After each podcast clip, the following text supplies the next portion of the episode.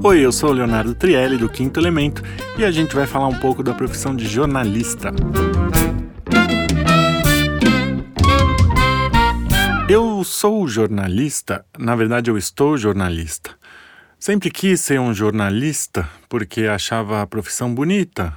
Sonhava em sentar numa bancada de telejornal ou numa estação de rádio para transmitir as notícias do dia para os ouvintes ou telespectadores até que entrei na faculdade de jornalismo e desisti. Descobri muito tempo depois que eu queria mesmo era voar, entrar na aviação. E voei por 10 anos. Parei de voar por causa da pandemia. E caí de paraquedas novamente no jornalismo. Porque eu posso não ter talento para contar história, mas eu sei escrever. E tem muito jornalista que não sabe, né? E que ganha bem para isso. Mas enfim, eis-me aqui, jornalista, forçado a ser jornalista e tentando entender um pouco o que, que é a profissão. Porque de anos para cá ela passou por uma enorme transformação. E a gente percebe que o trabalho do jornalista de reportar, de relatar a realidade, é um trabalho que pode ser feito por qualquer um. E se o Glauber Rocha dizia que para ser cineasta basta uma câmera na mão e uma ideia na cabeça, para o jornalista basta ter um celular na mão e a realidade na cabeça. Mas o que, que é a realidade? Hoje a gente vê que o jornalismo ele está mais preocupado em vender narrativas do que a própria realidade.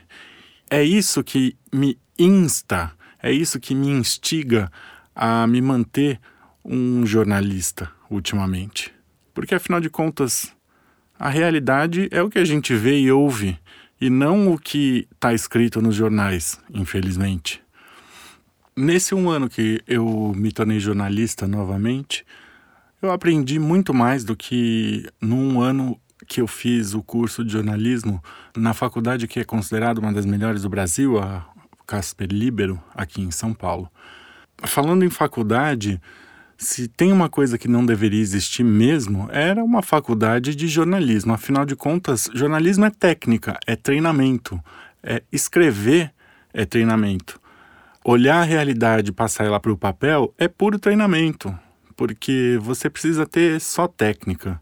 Agora, a transformação do jornalismo nesses últimos anos foi que ele deixou de ser isento para ser um jornalismo de torcida. E eu não sou contra isso não. Ao contrário, eu acho que é impossível você ser isento. Um jornalista é um ser humano dotado de uma cosmovisão e isso vai, querendo ou não, aparecer no seu texto ou no seu relato. São escolhas de palavras, é, são é, é a forma como você vai descrever dois lados de uma história, dois lados conflituosos de uma história. Você vai acabar é, tomando posição. Mesmo que você não queira, você acaba tomando.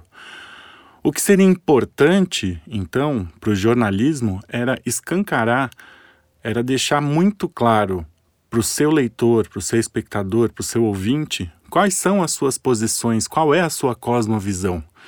Isso é de uma honestidade que você não tem visto hoje em dia nos jornalistas, principalmente na velha imprensa, na grande mídia. É, com muito raras exceções, os jornalistas fingem, se colocam uma aura de isenção, mas uma aura que não existe.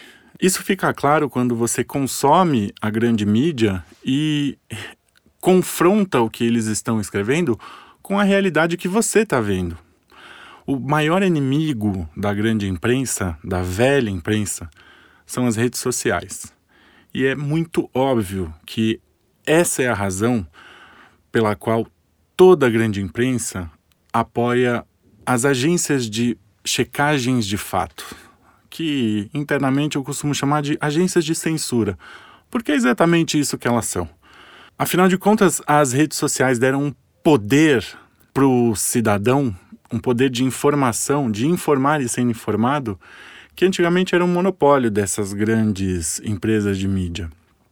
era impossível você saber que estava acontecendo algumas coisas. E hoje, se um jornal fala que Fulano fez A, você pergunta diretamente para o Fulano: Fulano, você fez A? Não, eu fiz B. E você descobre como aquele jornal mentiu. E mentiu com a mesma aura de isenção. E o pior, além de mentir, se você, na, no momento em que o cidadão comum lá coloca, ó, oh, esse jornal está mentindo, ele é censurado pelas redes sociais. Porque as agências de fact-checking dizem que não. Este cidadão está errado, porque nós checamos. Mas a realidade é que eles não checam fatos, eles checam se as narrativas estão sendo a favor ou contra a própria visão de mundo. É, como jornalista e trabalhando há um ano no Senso em Comum, eu mesmo já peguei vários exemplos das inconformidades das agências de fact-check no Brasil. A mesma agência de fact-checking que afirmou em janeiro que o empresário Luciano Hang mentiu quando disse que doou alguns cilindros de oxigênio para a cidade de Manaus, em setembro ou outubro, agora, coisa de duas, três semanas atrás, a mesma agência disse que é verdade. Luciano Hang realmente doou cilindros de oxigênio para a prefeitura de Manaus. No entanto, o grave disso tudo é que, à época, em janeiro, quem dissesse o contrário do que a agência de fact-checking havia dito era sumariamente censurado ou taxado de divulgador de fake news nas redes sociais, que contratam essas agências de fact-checking para fazer a censura nas suas redes. O grande câncer hoje da informação se chama agência de checagem de fato. Checagem de fato, na época que eu fazia faculdade, e não muito tempo atrás, era o trabalho do jornalista. Por que será que o jornalismo precisa então de uma agência independente de checagem de fatos? Simples, para censurar, para censurar conteúdo que não seja feito por eles.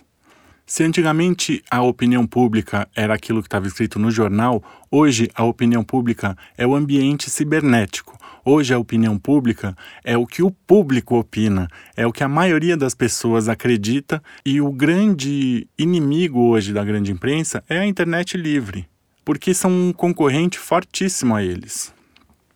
Uma pesquisa do, do Instituto Gallup americano revelou, por exemplo, esse mês que a confiança do americano na grande mídia caiu para a segunda maior baixa da história. Os Estados Unidos são o país da imprensa livre. Quando o país como a América deixa de acreditar no que a grande imprensa está falando, a gente tem aí o sinal da decadência da imprensa no mundo, né?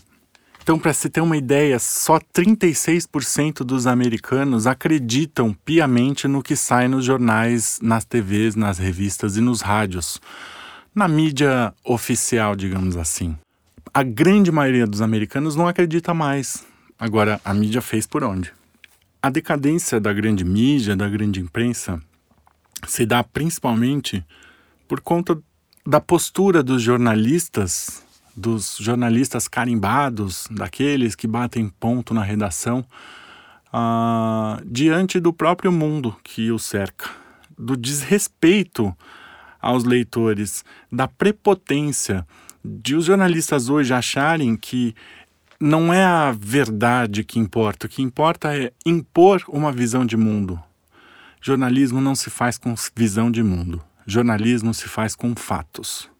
E essa vontade de impor visão de mundo, de impor uma ideologia para o grande público, é o que deixa o jornalismo totalmente des desacreditado hoje. Veja, você chega ao ponto de um jornalista de redação dizer que um prêmio Nobel de Medicina está errado na opinião que ele deu, como aconteceu com a agência do Estadão, de verificação de fatos do Estadão, por exemplo, esse ano. E mais, o outro ponto de descrédito é que nenhum jornalista dá o braço a torcer. Eles não, não percebem que o mundo não vira em volta do próprio umbigo e nem em volta da sua própria ideologia. Muita gente foi pega de surpresa com a, o resultado das eleições, por exemplo, de Donald Trump ou até do próprio presidente Jair Bolsonaro aqui em 2018. A gente não esquece, por exemplo, as manchetes de jornal um dia antes da eleição, do resultado da eleição dos Estados Unidos, dizendo Hillary é presidente.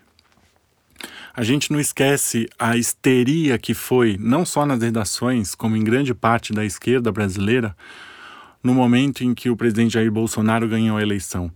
Não estou entrando no mérito de se isso foi bom ou ruim, eu só estou entrando no mérito de que muita gente foi pega de surpresa porque, em vez de olhar a realidade à sua volta, só fica pensando em impor a sua visão de mundo e simplesmente esquecer que a realidade não é o que a sua cabecinha pensa.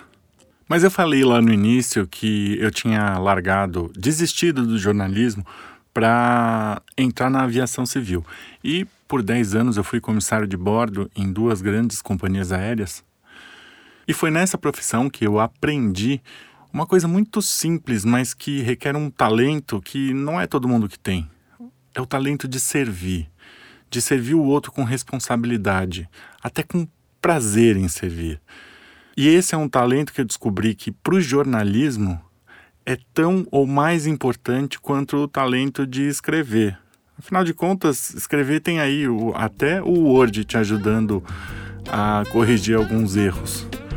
Mas servir não é para qualquer um. E está faltando demais o espírito de servir o seu leitor, servir o seu ouvinte, servir o seu telespectador.